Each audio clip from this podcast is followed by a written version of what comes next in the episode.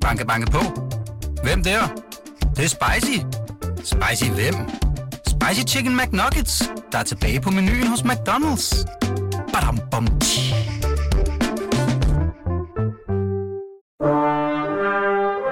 Du lytter til Radio 24-7. Den originale taleradio. Velkommen til Flaskens Ånd med Poul Pilgaard Jonsen. Det sker, at jeg efterlyser forslag til gæster her i Flaskens Ånd, og det er ikke fordi, jeg er så ikke kreativ, kan man sige, at jeg ikke kan finde på nogen selv, men fordi jeg faktisk synes, det er spændende med de forslag, der kommer udefra. Der sidder mennesker derude, som måske har en spændende og interessant historie at fortælle, og som man øh, af den ene eller anden grund ikke kan opdage. Man må også gerne foreslå sig selv, det har jeg også sagt mange gange, men det har dagens gæst nu ikke. Jørgen Hermann Monrad, velkommen. Tak. Det har derimod en af Monrads gamle elever. Nå, for søren. Ja, lige præcis. Det, det ved du ikke noget om. Ikke fortalt mig, nej. Nej, det har jeg ikke. Jeg fik en, øh, en mail fra Markus Palm Andreasen, Ja, ja. som skriver, at han vil foreslå dig som gæst i Flaskens Ånd. Hold da op. Og han skriver, ja. jeg var så heldig at have Jørgen som underviser på Sankt Anne Gymnasium, og han er et af de mest inspirerende mennesker, jeg har mødt. Det kunne være utrolig spændende at høre om Monrads rejser i fodsporet på forfattere og hans oversættelsesarbejde. Og straks jeg googlede dig for at få lidt mere at vide, så kunne jeg jo se, at øh, du flere gange er blevet indstillet som årets lærer af nogle af dine andre elever. Til min store undren. Ja, og skulle jeg ikke allerede da være sikker på, at jeg gerne ville have dig øh, som gæst her i programmet, så blev jeg det faktisk, da jeg, da jeg forstod og læste om øh, den aktivitet, vi måske kommer til at tale allermest om Ja. i dag, nemlig øh, det at være oversætter, og du oversætter sammen med din kone, Ja. som hedder Judetta Price. Judetta. Jeg skulle nemlig lige høre, hvordan man udtaler det. Jeg har kun, på polsk udtalt som sådan et E, hun er født i Polen. og så med konsekvent tryk på næst sidste stavelse. Okay. Så er man på rette spor. For det, man forstår, når man bare læser lidt om Ja. jeres oversættelsesarbejde, ja. og det gælder jo ikke bare jer, men det er, at hvis man tror, at det at oversætte, det er bare at sidde med en ordbog, Ja. og så se, hvad der står på tysk eller polsk, eller hvad der nu måtte stå, og så finder det danske ord, så tager man fejl. At man snarere måske kan sammenligne det med at oversætte med musik på den måde, at selve den originale bog på tysk eller på polsk, hvad det måtte være, er partituret, kan man sige. Ja. Det er noderne, ikke? Og så er oversætteren, musikeren, han skal selvfølgelig kunne noderne, det er klart. Det er klart.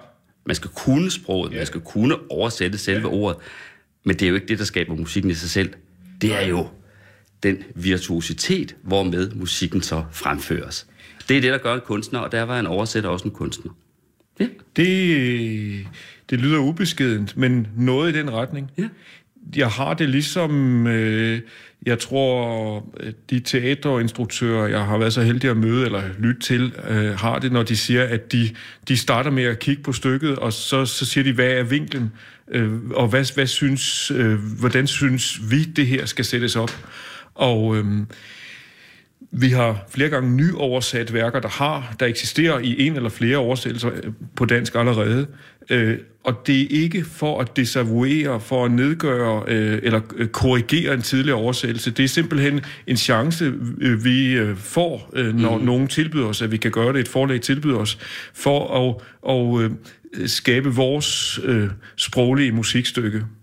De øh, forfatter, vi oversætter, er heldigvis ofte nogle meget øh, musikalske forfattere, som man virkelig kan iscenesætte. ja, det er Thomas Mann og Kafka blandt andet. Præcis, præcis. Elfriede Jelling. Øh, Ja. Hvad hedder Jelling? Hvad? Je- Jelinek. Jellinge. Ja. Øh, som en af de nye. Er hun Ja. ikke østriger egentlig? Jo, Østrigs Nobelpristager. Feministisk forfatter, så meget har jeg det vist. Radikal feministisk Radikal og på feministisk. kant med det østriske samfund Lige og præcis. øh, eneboer i en villa uden for Wien Ja. ja. øh, med social fobi. Og derfor øh, svær at få til Danmark. Luciana Festivalen har inviteret hende flere gange, så Mm. vidt jeg har hørt.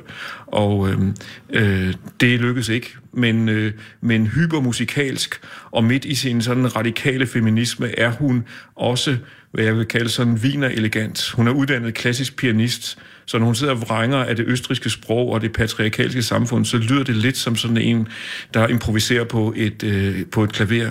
Øh, sådan et impromptu af Schubert på en vis måde. Ja. Så det er en helt sær blanding, øh, som man ikke kunne forestille sig ret mange andre feminister fra alle mulige andre lande øh, øh, have. Nej. Og der fik du så lige nævnt vin, og det er jo så det sidste, jeg vil nævne her som øh, en slags indledning, det er, at du og din kone ikke bare oversætter, men I rejser faktisk i fodsporet på de her forfattere. I sørger for at komme til at sidde på de samme caféer, hvis de stadig findes, som, som de her forfattere har gjort, mens de skrev bogen, eller om aftenen, når de ikke skrev bøger, yeah. og i det hele taget samler på en eller anden måde Yeah. på ting, Yeah. steder, der har med de her værker at gøre, og sådan set også glemte steder, altså steder, der er væk nu. Ja. Ja, det vender vi tilbage til. Vi skal have noget i glasset. Det er Uh, lige før, det jeg helt godt. glemmer det, Det Monrad. godt, ja. Nu skal du se, og det er helt oplagte, for I har jo oversat så meget, der har med Centraleuropa Ja. øh, at gøre. Ja. Øh, og øh, især måske området omkring Wien Ja, og så videre. Og det havde måske været oplagt at Wien, Budapest, Ungarn og så videre. Det havde Præcis, måske ja, været oplagt at drikke en Tokaj, for eksempel, den Ja. ungarske berømte søde vin. det havde du fristet med. Det havde jeg, men så valgte jeg alligevel ja. den her øh, museerne vin, en Ja. Prosecco faktisk. Ja. Og det gjorde jeg, fordi her forleden dag, så øh, kom der en, en, en mand på besøg her, ham kender jeg heller ikke, øh, men han skulle øh, hente, en, han havde købt en bog af mig. Ja, Jesper Risbro hedder han, og han er en fast lytter af programmet. ja, Øh, og han har en, øh, en øh, lejlighed i Firenze, Ja. hvor han bor ind imellem. ja, Og han fortalte så, at han øh, på vej hjem til Danmark, lige da han havde passeret grænsen og var i Sønderjylland, så hørte han et af de tidligere programmer her i Flaskens Hånd, ja. interviewet med Amalie Langballe, journalisten, som ja. blev sendt for en lille måneds tid siden. Ja. Der drak vi en vin, hvor vi gjorde os lidt lystige over, at øh, der i stedet for en, en hvad skal man sige, øh, metal, øh, et metalgitter omkring ja. proppen, som der jo er på en champagne, Ja. så på den vin, vi drak, som også var en Prosecco, var sådan en snor i stedet for, der, der, der skal holde proppen lidt på plads. Ja. Og så kom han i tanke om, at han havde da lige i sit lokale supermarked for første gang nogensinde købt sådan en vin med sådan en snor på, som han havde i sit bagagerum. Ja. Og så tænkte han, den skal Paul Pilgaard have, Ja. når jeg kommer op for at hente hans bog. det var meget venligt af ham. Og det er den her. Ja. Og, øh, og jeg har jo så kunnet læse mig til, at Mionetto, ja. som den hedder, Ja, er en af de, øh, af de kendteste ja, Prosecco ja, vine, og de bliver jo lavet i Norditalien. Ja. Og øh, det er fra en vingård, der blev grundlagt i 1887. ja, Og øh, faktisk tænker jeg så, det er jo egentlig ikke så langt væk fra de områder, I især har beskæftiget jer med. Og faktisk kan man jo regne ud, øh, at hvis vi går 100 eller 150 år Ja. ja. tilbage i tiden, så vil jeg tro, at i, øh, i for eksempel Østrig, Ja. der har den museerne vin, man har drukket, øh, det kan meget, meget vel have været Prosecco, fordi Ja. der er jo ikke ret langt. Du ser, jeg har Ja. taget det her lige lavet, printet et lille kort ud. Den der røde prik, Ja, ja, ja. den angiver, ja. hvor vingården øh, ligger. Der har vi Det så... har været Østrig i det, i det øh, indtil Første Verdenskrigs afslutning. Ja, været det er mellem Østrig. Venedig og så Bosen, ja, ikke? Ja. Eller Bolsen, Ja, ja, hvilket sprog man nu foretrækker. Ja. Så. Jamen, så jeg synes, øh, det lugtede lidt af fisk. Skal vi snakke øh, litteratur om det punkt, som, som vinen kommer herfra? Det kan, vi skal vi ikke skåle først? Kan så, du det? Så skal vi skåle. Ja, der er, tror jeg, øh, meget tæt på i hvert fald. Nå, okay. Øh, Øhm, det smager jo dejligt. det smager her. Fremragende. Det er rene blomster Ja, og sådan ja. friskhed, ikke? Ja, ja. Som sådan øh, en iskold flod øh, på en, en 40 grader varm øh, dag, øh, hvor man kan sådan øh, tage skoene af og, og, og døbe fødderne i. Sådan I er den Sonso- vin. I Sonso-floden måske, øh, som jo ligger lige i det, øh, tæt på det her område, og det er jo der øh, Hemingways øh, øh, A Farewell to the Arms foregår. Er det det? Øh, det er der, og så senere i Milano, på hospitalet i Milano, hvor han får affæren med, øh, med sygeplejersken. Men det, det er den front, hvor, hvor, hvor italienerne og østrigerne rykker frem og tilbage øh, under meningsløse blodudgydelser i Første Verdenskrig. Okay. Og han er med, han er med som, øh, øh, som øh, frivillig amerikansk øh, sygeplejer. Aha. Og derudover så ligger der en by, jeg tror ikke, den er aftegnet på kortet, der hedder Görz på Østrig og Gorizia på, øh, på italiensk, mm. og som, som var en østrisk-italiensk by, hvor der også var en spændende øh, filosof, skråstreg, essayist, skråstreg, lyriker, der var jødisk italiener, skrev på italiensk, men egentlig østrisk statsborger, og han begår selvmord som 3-24-årig, han hedder Michel Stetter. Mm-hmm. Øhm, og det skægge ved, ved, ved, ved Gorizia er, at der går grænsen simpelthen tværs ned gennem byen, øh, øh, så der er noget, der hedder Novo Gorica om på den anden side, på den, på den i dag slovenske side, øh, som tidligere var den jugoslaviske side. Og Michel Stetters grav ligger derovre, og hans fødehus ligger på den italienske side. Og det var en af øh, Judetas og mine mange gyldne eftermiddage, da vi gik rundt på sporet af Michel Stetter. Og ville, vi ville næste dag også have fundet uh, Hemingway-stederne, men så var der andre ting, der trak i os. Okay. Men det var meget svært at finde uh, uh, over på den jugoslaviske side, den jødiske kirkegård, men pludselig så var vi der uh, forbi gøende hunde og uh, et autoværksted og sådan noget, og så var den gamle jødiske kirkegård der. Okay. Så, så øh, sådan er hele det gamle Østrig-Ungarn ligesom sådan et, et landkort med små prikker, som vi langsomt øh, finder, og, og, øh, øh, og hver sted har der været et eller andet. Det, som du fortæller, det er, det er det, vi elsker og lever og ånder for. Men hvad er det for en hang til at opsøge de her steder? Der er jo masser af oversættere, der er sikkert også er glimrende oversættere, som, som bare sidder derhjemme og oversætter, og som ikke har behov for så samtidig at rejse afsted og, og finde fysiske steder, geografiske steder, ting og sager. Hos mig tror jeg, det går langt tilbage.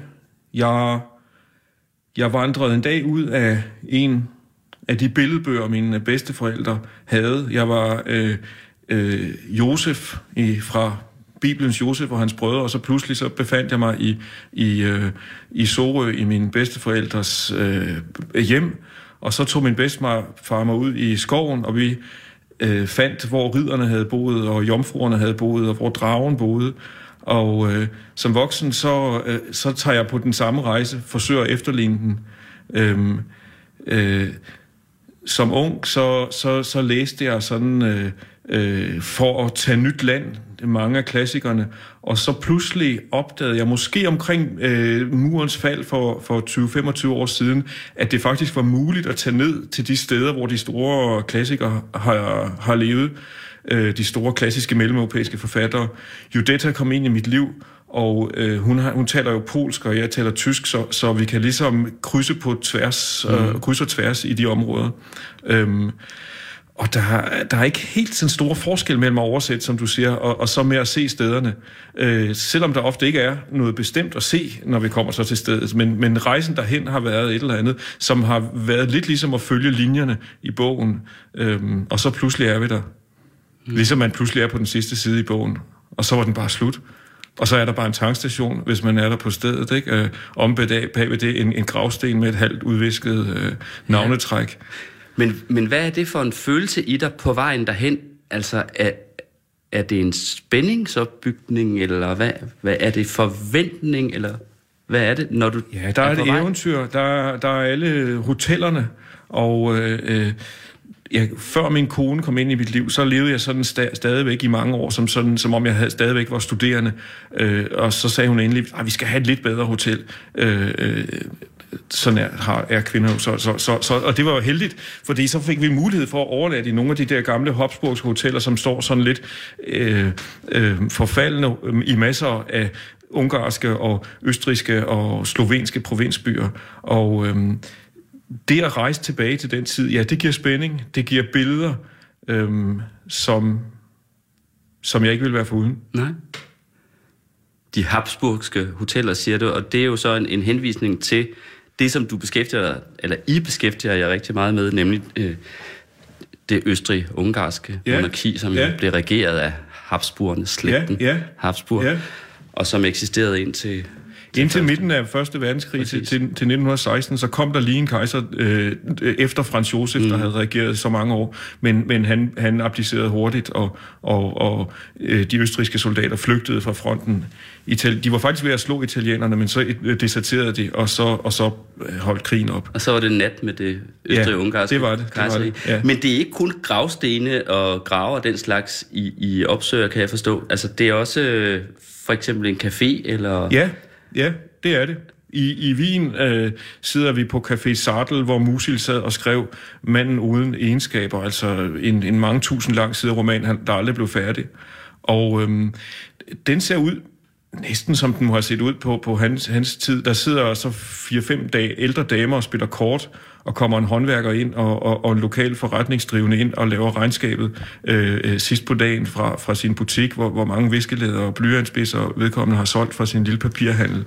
Og, og damerne, de, de banker øh, West eller Romy-kortene i bordet, og kaffen bliver serveret.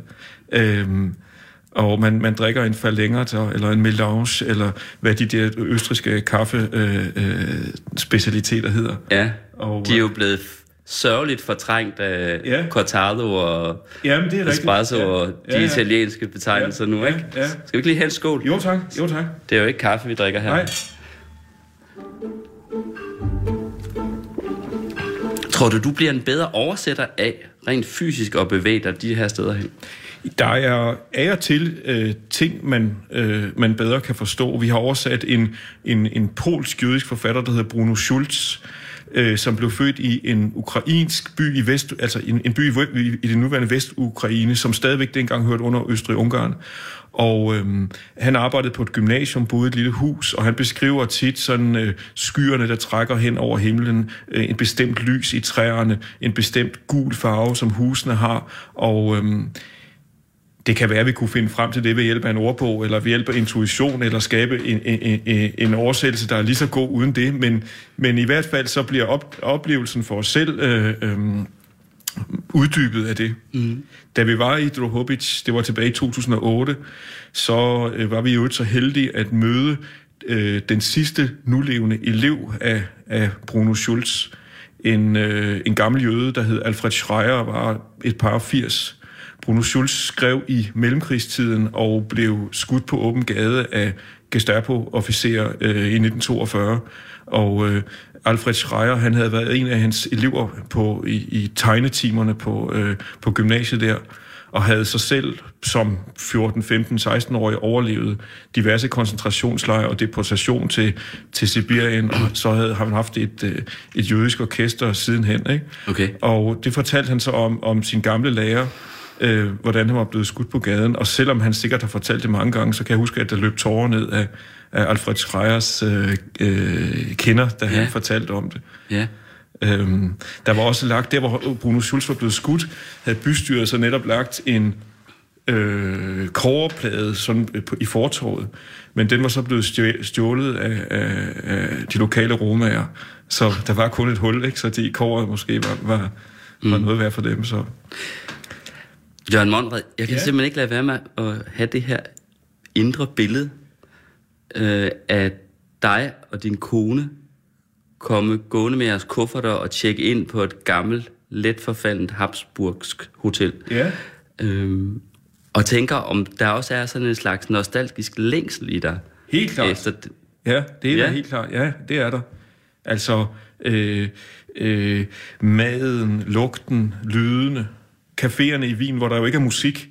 Det er, attraktionen er den der lyd af bestik, og, og øh, kagen er jo ikke, øh, den må gerne være en lille en dag for gammel, og sådan. Det, og, og, og, og en lille kat, af, af, af, af, af, der ikke er blevet vasket helt af på, på koppen, det generer ikke mig, fordi det, det er alt sammen den patina, øh, så, så den, det, nostalgien betyder meget, men også sådan at tidslommen, der så bevæger sig, der, der står stille i alt det, der bevæger sig rundt om, det, øh, det, mm. det fascinerer mig. hvorfor tror du, man har sådan en nostalgi? Det er fordi tiden går, øh, og øh, man ved, hvordan det ender.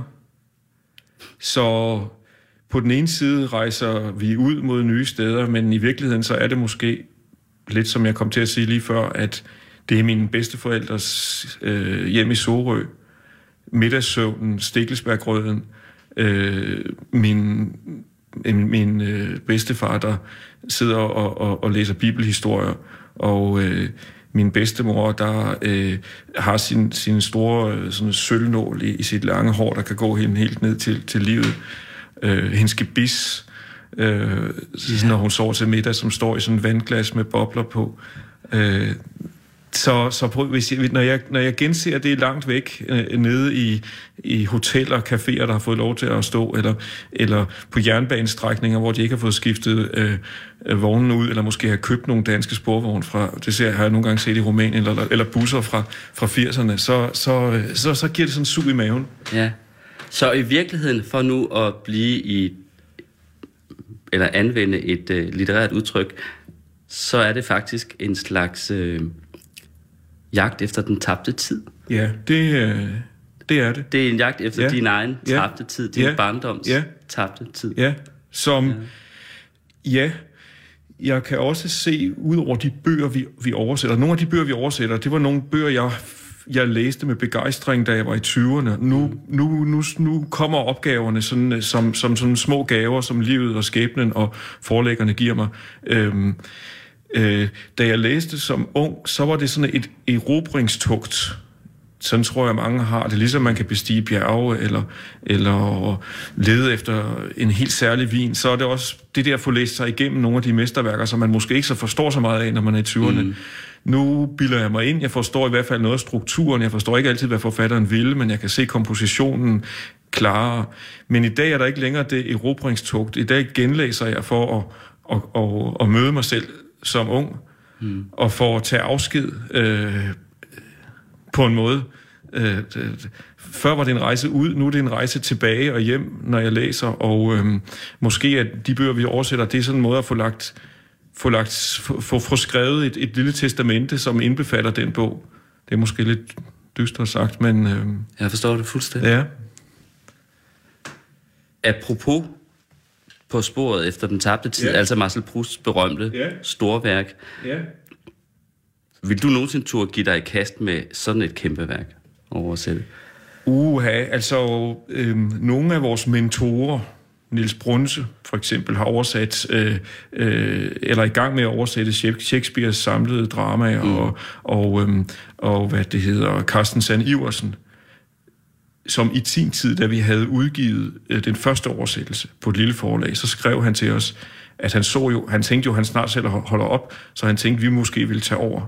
Øhm, så, så, så, så han var sådan en, en mentor, skrev også efterord til den, til den første øh, oversættelse, vi fik lov til at udgive. Øh, de har det store projekt. Jeg ved ikke, om, om, om det i virkeligheden er det, vi skal. Fordi netop hvis det er rejsen, der er bevægelsen, så er det måske de små stationer. Vi har dog sagt ja til for et lille kvalitetsforlag, der hedder Sisyphos, at oversætte en klassiker, som næppe nogen vil læse, men som er sådan en slags principiel øh, øh, prøve, øh, test, øh, nemlig øh, øh, Goethes Wilhelm Meisters Lærjahre mm. på 600 sider med, med prosa fra, fra omkring 1800, øh, år 1800. Øh, skulle det blive den sidste bog, så, så synes vi, det vil være en værdig sidste bog. Det er nu ikke sikkert, det bliver det, men... Øh, Den, den, sidste bog, men du er jo kun 54, ikke? Ja, det er rigtigt. Men øhm, som ung, som barn tegnede og malede jeg meget, og som øh, øh, 19-årig, tror jeg, blev jeg optaget på øh, øh, det Kongelige Danske Kunstakademis malerskole, og øh, var nok for ung, øh, fordi jeg var lige kommet til København fra, fra provinsen, havde en knap nok en, havde et, et kælderværelse på 8 kvadratmeter ude i Stusgårdsgade, og fik senere en lejlighed uden varme og, og med iskoldt vand og, øh, og uden badeværelse og så videre på, på Nørrebro, og det hele var meget Øh, det var ligesom lige der i, i, i 80'erne, øh, så det hele var meget sådan dystert og mørkt, så jeg fik aldrig rigtig bidt mig fat, fast på kunstakademiet. Men i virkeligheden er der en, en maler og tegner i mig, ah. så hvis jeg lever længe nok, så, så, så vil jeg lade den øh, indre skikkelse træde ud i lyset. Men så vil vi jo udbringe den her franske skål, Jo, tak. eller den franske Ja, skål, à votre ja. santé, altså Tak. for dit helbred. Ja, ja. ja. skål. Tak.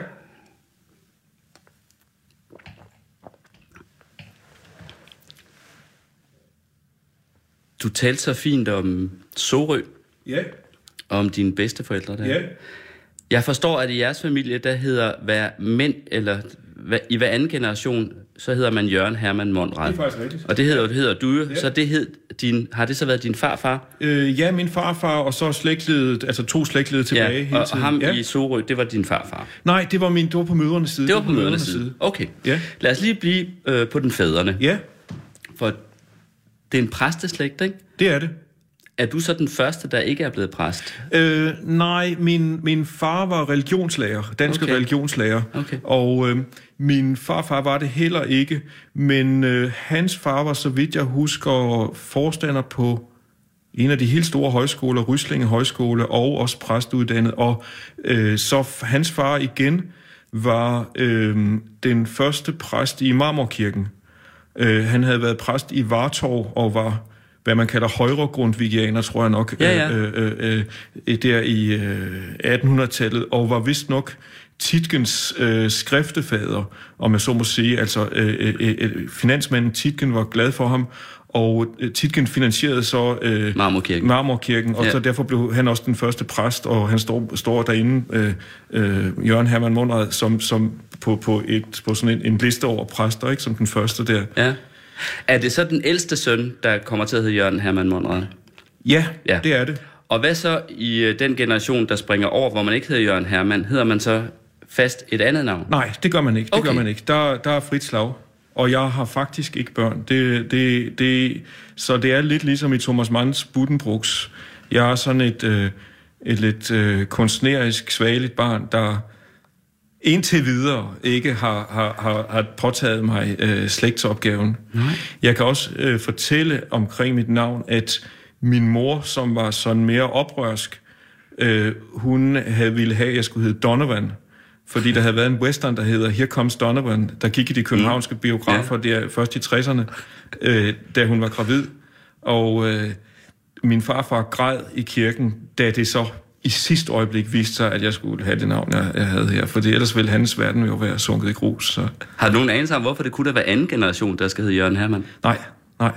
Okay. Jeg har derhjemme et, et, et, et maleri fra en, en, øh, en præst i Norge fra 1734, hvor, hvor, hvor præsten knæler ned. Der er to personer, den ene er Jesus, og den anden er så min, min, øh, min forfader på faderne linje. Navnet er i øvrigt, og det måske viderefører jeg så et eller andet. Der er en hjemrejse i det, fordi navnet skulle ifølge legenden være øh, østrisk. Øh, Monrat øh, fra en af tyrkernes belejringer af Wien, i, formodentlig den sidste i 1783. Der var en møller, som, øh, som, øh, som, øh, som slogs øh, mod tyrkerne for, for kejseren. Så det tyrkiske måne i måne, og så, det, og så møllerhjulet i rat, skulle være sådan der. Så måske, mærker, måske det østriske er sådan en, jeg mærker, jeg mærker slægten. Monrad. Der har også været politikere i slægten. Er det Ja, din det slægt? er ikke den direkte linje. Det er ikke den direkte linje. Jeg har en, der var en øh, generalpostmester i, i, i den, den, den konge, eller den, den kronprins, der regerede under Napoleonskrigene. Øh, øh, der var en generalpostmester i min familie, som spillede kort med, med, med kronprinsen. Og vi har sådan en, nogle øh, klenodier, en, en sølvsamovar, som, øh, som skulle vist være, som måske skal gå tilbage til Nationalmuseet. Øh, Den har jeg stået derhjemme øh, øh, og, og, øh, og kigger på en gang imellem. Okay.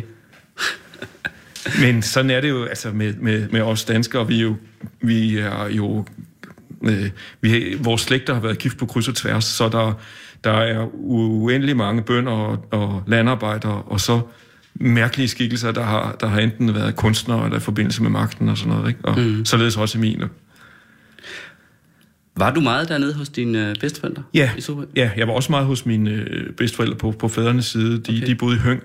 Mm. Øh, min, øh, min øh, farfar var venstremand, øh, amtsborgmester øh, i, i, i Venstre.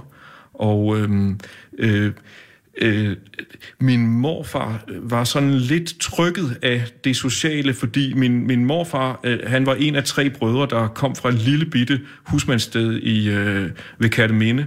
Og de to af dem, øh, den ene var min morfar, fik lov at gå sådan uddannelsesvejen. Den ene blev øh, præst, det var ikke min morfar, øh, men han øh, øh, mm, øh det var så, han, han, han, ville, han ville ikke have børn, for at han kunne forsørge sin kone, og så blev de for gamle. Så det var en tragedie i hans ægteskab. Og så min, min morfar var, gik seminarievejen og uddannede sig så senere i livet til præst. Og så den sidste bror fik ikke lov til at forlade gården, fordi øh, det var der en, der skulle passe. Mm. Og blev, fik heller ikke lov til at gifte sig, men levede øh, uden moderens vidne, øh, sammen med tjenestepigen, som han så senere, da moren døde, øh, endelig giftede sig med, så hun kunne være økonomisk sikret.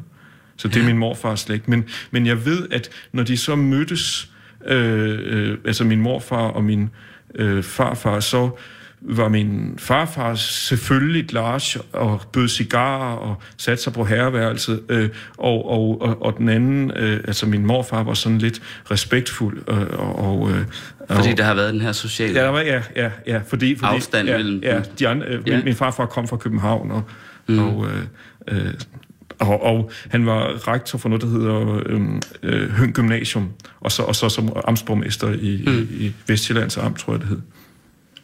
Så, så det er jeg vokset op med. Og ja, ja. Apropos gymnasium, du ja. er jo altså...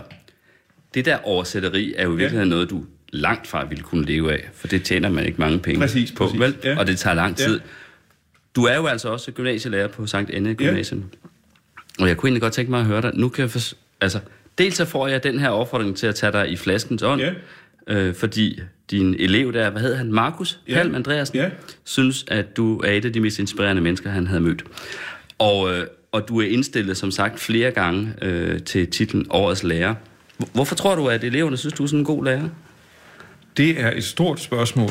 Jeg tror, jeg må være en slags spejl, hvor i de ser noget i sig selv, som, som de kan gå videre med.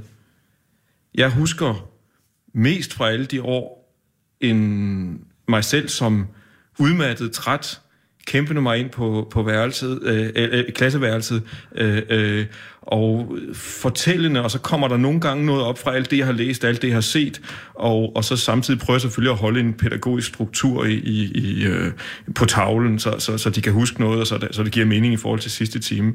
Men, øh, men jeg må sige, at øh, jeg tror mere, det er dem. Hvis jeg, hvis jeg kan noget, så må det være det at, at kunne være et spejl.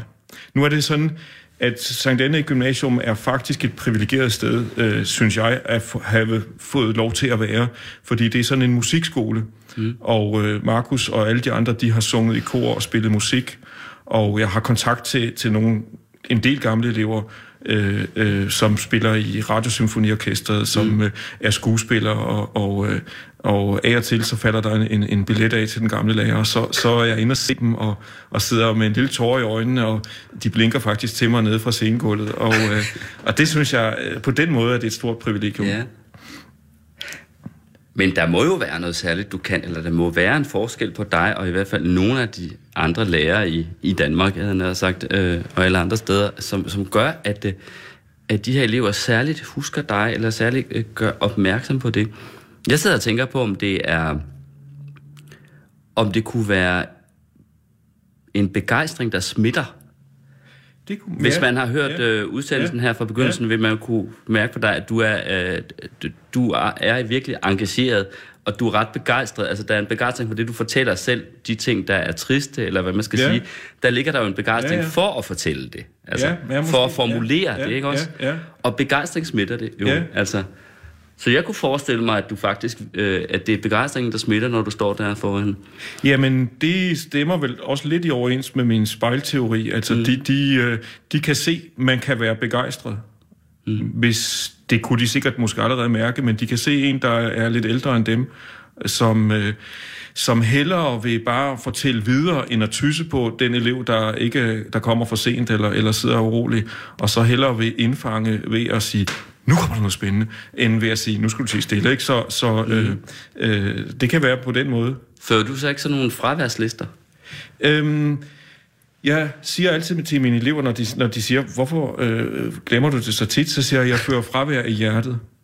Øh, øh, til dem. Øh, men der er ellers jo, der er jo meget øh, sådan, øh, militærisk byråkrati omkring, og det at være lærer i vores dage, det hele er jo elektronisk, ja. ikke? så man ja. skal i princippet starte timen, så vi siger det ikke for højt. Og jeg husker det som regel også med et falkeblik, og ellers så minder de mig om det næste dag. Hvis, især hvis de har fået noget, øh, øh, øh, selvom de var til stede. Ikke? Så, så, øh, men jeg siger, jeg fører det i hjertet. Jeg kigger ja. ud på dem, og, og, øh, og, så, så, og så siger jeg altid til dem, der er kommet, vi er de rigtige. Øh, øh, Hvad siger du? så siger jeg, vi er de rigtige. Vi er de rigtige. Ja, altså, og det er også der er kommet, ikke? Øh, øh, Hvis der, hvis der skulle have været 28 og 22 en dag, så... Så, så, Så er det de rigtige 22, ja, ja, der er dukket op. Ja, Kan du huske, da du begyndte at undervise? ja. Var det svært? Jeg var, jeg var nervøs, da jeg gik ind første gang. Ja. Ja. Øh, og det var jeg i en 3-4-5 år. Nej, jeg var det faktisk... Der, der skete noget i år nummer to, og der har jeg også mange, jeg har kontrakt fra, kontakt med. Der havde jeg så mange timer, og var i noget, der hed pædagogikum samtidig, at jeg var faktisk lige ved at falde om af træthed. Så nogle gange fredagstimen, der opgav jeg alt og gav mig bare til at sidde og snakke. Og så gav de sig til at sidde og snakke, og vi sad og grinede og havde øh, det rigtig sjovt. Og der opdagede jeg en, en måde at komme i kontakt på, som jeg måske havde forsvaret mig mod det første år, hvor jeg hele tiden havde forberedt nogle øvelser, og så gik vi fra øvelse 1 til øvelse 2 til øvelse 3. Altså så opdagede jeg, at hvis man har en, en basisstruktur, og så bare kører på, så, øh, så kommer man måske bedre i kontakt med eleverne. Og jeg har ikke været lidt bange i de sidste 15 år for, for, for eleverne som sådan. Mm. Det, øh, det, de er også mægtig søde derude, så, så i dag har jeg jo så sagt farvel til dem, fordi jeg kun har fem dage øh, undervisningsdage på Sankt Anne, i hvert fald i nogle år, hvor jeg, hvor jeg nu skal ned og undervise på Universitetet i Wien, og har fået en ny stilling dernede, så, så, så nu er der sket noget helt andet. Så det vidste jeg jo ikke, før du kom. Nå, okay, ja. Nej, Hvornår begynder du der? det begynder jeg øh, i princippet 1. marts, men den første lektion, jeg har, den er i det gamle universitetsgebøjde, der hvor Freud og Karl Popper og alle mulige andre har været, øh, øh, den 5. marts klokken 10.30, tror jeg. Okay, Hørsal 21, opgang Ja. ja. 5 eller et eller andet, tror jeg det er. og din kone skal så rejse med? Øhm, Eller hvordan? til juli. Til, Til juli. Hun, øh, hun, Hun er også gymnasielærer, ja, ikke? så hun skal lige øh, gøre semestret færdigt. Men jeg kunne ikke starte senere, fordi deres øh, semester starter simpelthen. Skal hun så også være lærer det i Wien? Øhm, hun kan muligvis få nogle timer på noget såkaldt IB-gymnasium. Mm. Det er et rygte, og nu sidder jeg og spreder det helt ud, men, øh, men de, der er skulle være sådan, det, det er sådan et internationalt gymnasium, hvor der også er blandt andet modersmålsundervisning for de fem teenager, danske teenager, der er i, i Wien.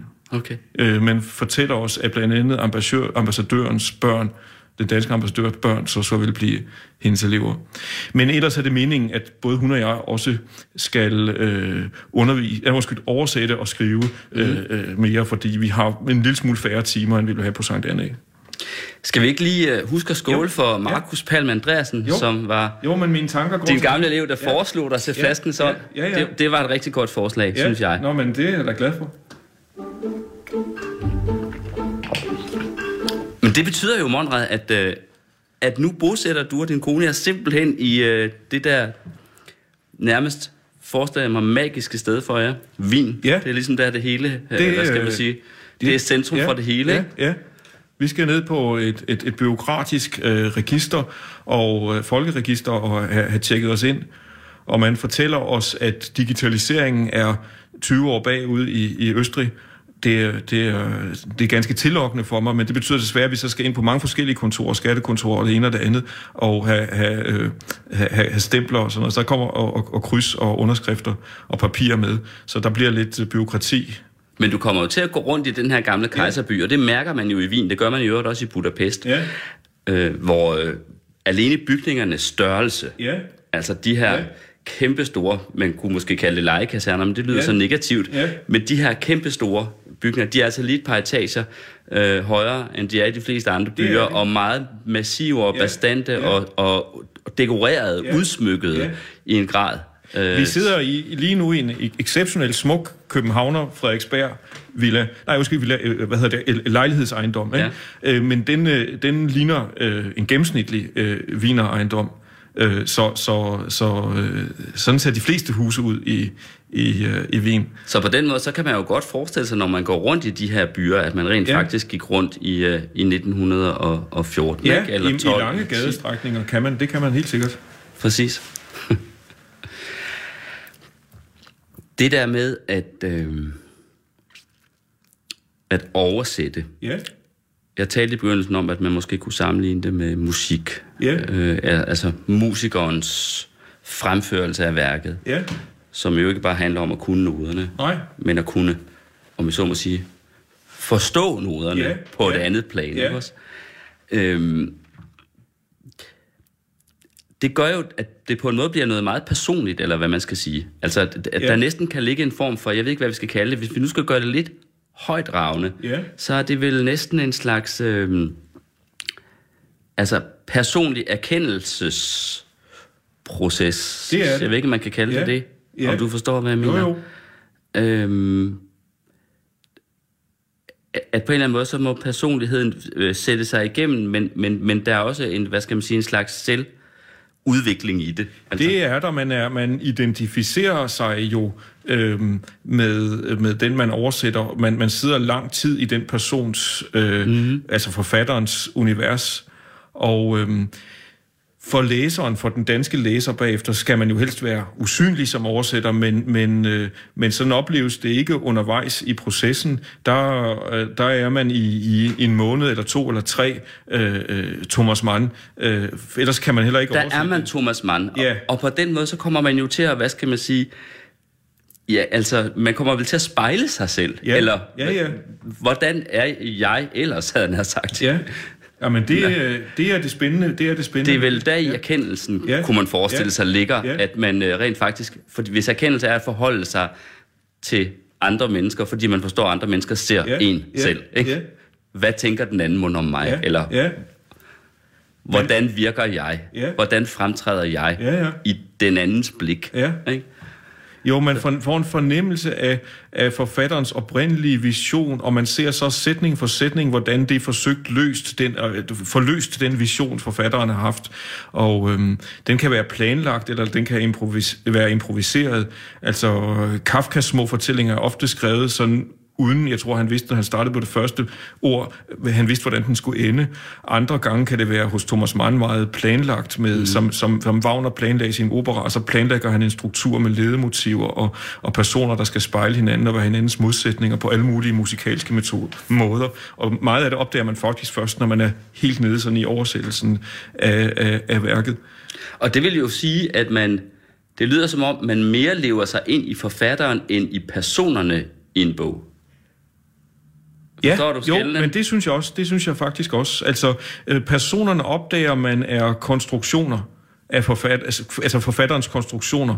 Hvorimod, jeg vil sige, som, som, øh, som læser, som vi jo også tit er, når vi sidder, så, så kan vi leve os ind i, hvis det er en romanfigur med en psykologi og, og, og en udvikling, så lever vi os ind i, i og, og glemmer nogle gange. Vi bliver forført af det, af det som øh, forfatteren lægger til rette. Men jeg vil sige, når man oversætter, så læser man sådan lidt fra med forfatterens blik. Og øh, altså for eksempel sådan en som Thomas Mann har jo hele tiden en ironi i forhold til sine personer. Man kan mærke, at, at han også tænker på dem som, som eksperimenter, som konstruktioner.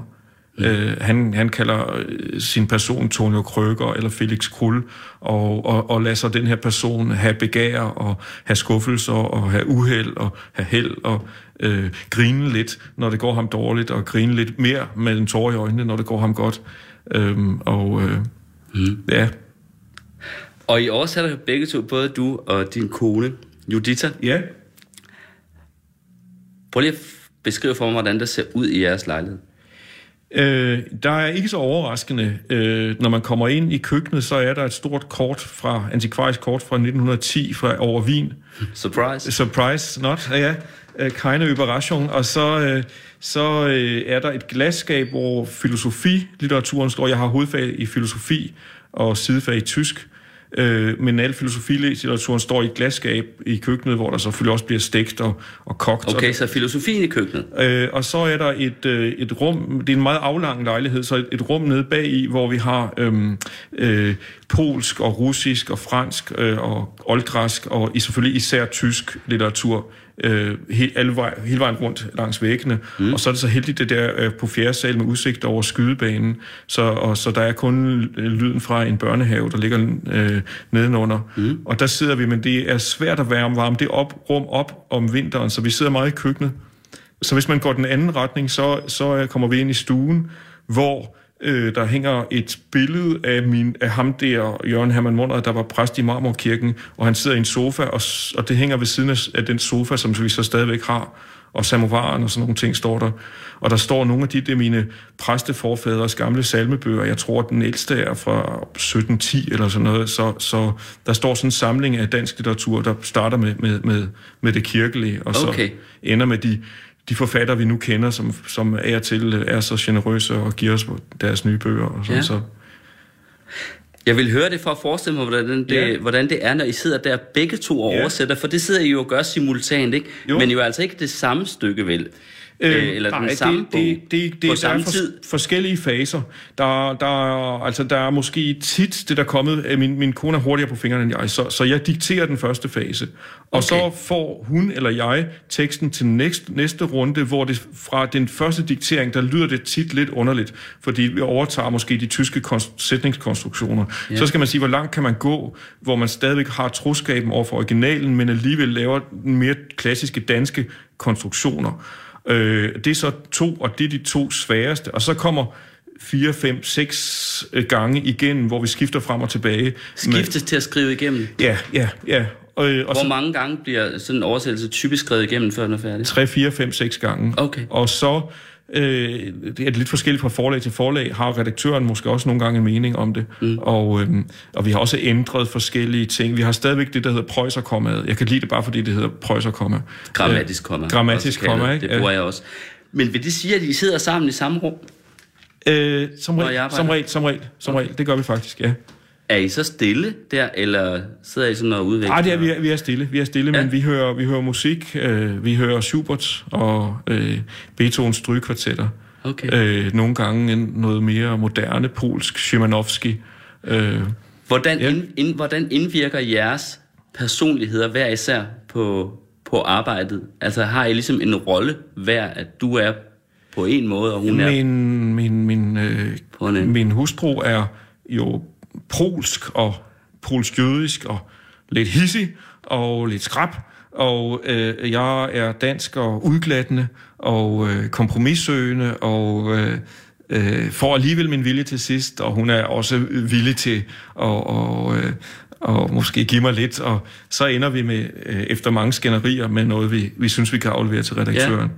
Jeg tænker også på, om der er en af jer, der er mere, hvad skal man sige, sådan fabulerende, eller det kan jeg godt være, og der holder hun Som er så lidt igen. mindre bogstavtro, om ja, men det, sige, det, det, det, det, det kan jeg godt være. Der, der, der, jeg, jeg nogle gange ser jeg bare en mulighed for at skrive en fantastisk linje. Ja. Øh, og, øh, med nogle, Næsten uanset hvad der står på ja, den originale. Ja, og så hvis den bliver alt for fantastisk, så må jeg jo så skrive den i en notesbog og, og, og se, om jeg kunne bruge den til, til noget selv ja. engang. Øh, fordi vi skal selvfølgelig tilbage til, hvad der står. Øh, og så retter hun dig? Så retter hun, så retter ja, hun. Det er for langt ud, det her. Ja, Øh, men, men altså, der kan være sjove ord, der pludselig, der pludselig øh, giver sig. Ikke? Øh, for eksempel, øh, hvis forfatteren, øh, vi sidder med Stefan Zweig, nogle gange bruger øh, fauteuil i stedet for, for stol, så, øh, så kan vi lige så godt måske gøre det alle gange øh, i, i den novelle eller tekst, ikke? Sådan, så, sådan så vi får, får, får skabt det, øh, det sjove spil. Øh, en ting, vi godt kan lide at gøre, netop i forbindelse med for eksempel sådan et ord som fauteuil, det er at øh, have meget nutidsmoderne sætningskonstruktioner, så det ikke er svært at læse, men dermed få plads til at anbringe øh, ord, hvor læseren måske skal tænke, sig, tænke lidt, og måske ikke lige kender ordet i forvejen. Ikke? Så, det, så hvis, det, hvis det var sådan, det hele var arkaisk og sådan noget, så ville det skure alt for meget med fremmede ord. Men hvis man ligesom får, får, får bygget det naturligt op, så der, bliver der også råd til, til nogle små, skæve, sjove overraskelser. Mm. Det lyder som om, der kunne være grund til at skåle. Jo. For Judita. Ja, det gør vi. Det er, det, hun, var, hun har været et, et, et lykketræf i mit liv. Skål, Mander. Tak.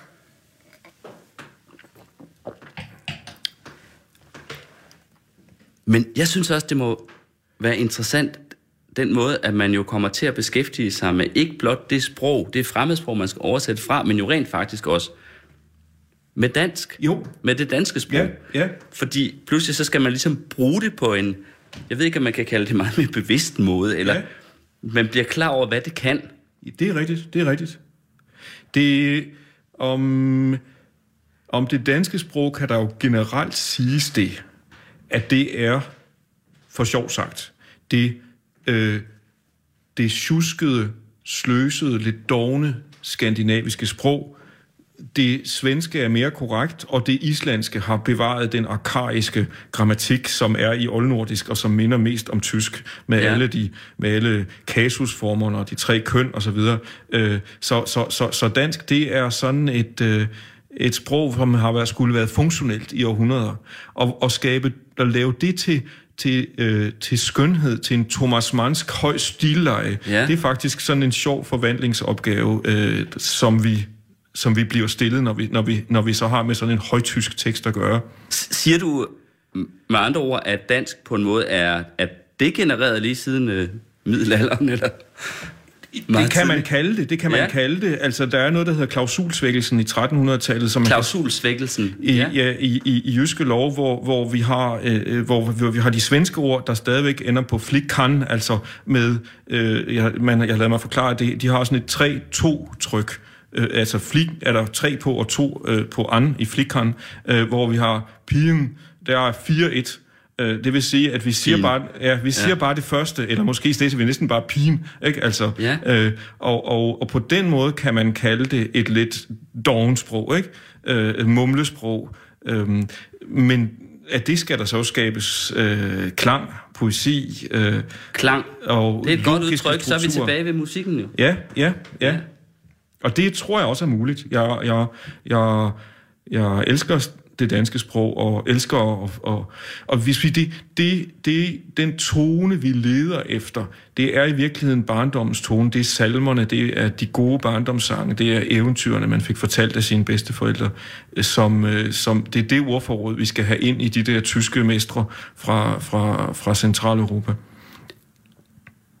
Og det skal man, eller det skal I, fordi at det du siger her, at, at sproget er så grundlæggende Ja. på en eller anden måde, Ja, at, ja. Øh, at den sådan set er en direkte, hvad skal man kalde det, funktion af barndommen, eller at man har jo, hvad skal man sige, eller, eller man, man lærer sproget i barndommen, eller man, man bruger sproget, når man er barn, til at forstå, Det er rigtigt. hvem man Det er er. Det er rigtigt. Det er eller hvad man skal Ja, sige. Det kommer ja, lidt til ja. ja. lidt højpande. Ja. Jeg forstår bare at forstå, hvad du... Ja, Hvorfor man skal tilbage til det sprog? Altså, det, hvorfor er det det bedste sprog? Altså, er det det, det, det der ligger... så, klar, så klart og så det er klangfuldt. det, der ligger i hjertet nærmest, kunne det er sige det. det sådan? Det er det, det er det, det er det. Ja. Så, så, så midt i en, i en linje, der handler om vin i 1920, der hører man pludselig en, en, en, en, en børneramse fra de små synger. Øhm, øh, de store forfattere har jo tit sådan nogle treklange, når, når de siger, øh, når, når de har en smuk linje med et, to, tre ting sker, og, og så tænker jeg på Tante Grøn og Tante Brun og Tante Lilla i en, i en bar, bar, barnebog, jeg, har, jeg, en børnebog, jeg, jeg havde og bladrede i og elskede. Det er meget fascinerende. Til, ja, vi har ikke ret meget tid tilbage, men jeg vil altså lige nå Ja. at, at spørge dig. Fordi nu har du jo rent faktisk giftet dig med en, en med et andet sprog. Ja. Det var heldigt. Var det mig. det? Ja. ja. Hvorfor? Øhm, det skaber en, en fremmed verden, jeg kan gå på opdagelse i, og, og har kunnet gøre det med stor fornøjelse i, øh, i, i, i øh, jeg tror, 17 år eller sådan noget Mm. lignende, og, øh, øh, og det er stadigvæk ikke udtømt. Øhm, et temperament, jeg ikke kender, og øh, jeg håber, det er lidt det samme for hende. Det er sådan, hun fortæller mig, at hun kom jo som øh, polsk flygtning til, til, til, til Danmark, øh, og havde lært at tale polsk, men talte så ikke i de, de første år. Øh, der var hun sådan i chok, hun kom som barn, ikke? Øh, og så først begyndte hun at tale dansk, øh, øh, og måtte så være et, en slags tolk for sin, for sin mor, fordi hun lærte hurtigere at læse, hvad tingene hed i supermarkedet, eller kunne bede om det hos købmanden, mm. øh, øh, øh, end moren gjorde. Så, øh, så det er hendes forhold til det danske sprog. Det er en helt anden end, end min, som er, som er en, altså alle de her arvede salmebøger, og mine bedsteforældre, og min, min far, der bliver fadervor med mig. Og, Din moders stemme, som det hedder ja. I en salme. Hvad hedder Ja. det? Min moders stemme. Hvilken Ja. salme er det, det er? Det er en Grundtvig, tror jeg. Nå, ja, kan jeg ikke huske. Nu skal vi, øh, nu skal vi have sidste skål her. ja. Hov, du skal lige have lidt i glasset Åh, her, ja. så du har noget. Den her Er der mere? Jo. Mionetto. Ja. Ja. ja, og den skal vi jo altså... Måske skulle vi rent Ja. faktisk også lige skåle for, for Jesper Risbro, som var ja. ham, der kom med den her. Ja, og så det kan vi, gerne. kan vi jo samme Ja. Ja. ombæring gøre det for Ninette Birk, Ja. som producerede udsendelsen her. Ja. Og jeg, Paul Pilgaard, havde altså besøg af Jørgen Hermann Monrad. Hvor mange sprog kan du øh, skål på? Uh, det, det, det, det, øh, det har jeg faktisk aldrig tænkt på. Det, det har jeg ikke tænkt på. Det Hvad siger er man i Øst? stykker. Måske servus, vil man sige. Hvor meget? Servus, Cerberus? ja. Hvad betyder det? Det er sådan en hilsen, som er, som er anerkendende, som, er, som, som, skaber, som skaber et godt rum omkring Okay. en. Så, så det vil jeg sige. Eller Ja, sum vol. Ja, som vol, det ja. Minder om Avotter Santé, altså for Ja, ja, ja, deres ja. velbefindende, ja, ikke? Ja. Så det kan vi jo godt sige. Det gør vi. Sum vol. Som vol.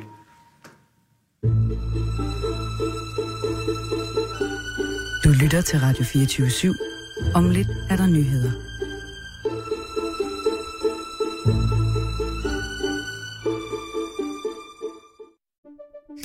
Banke, banke på. Hvem der? Det, det er spicy. Spicy hvem? Spicy Chicken McNuggets, der er tilbage på menuen hos McDonald's. Badum, bom, tji.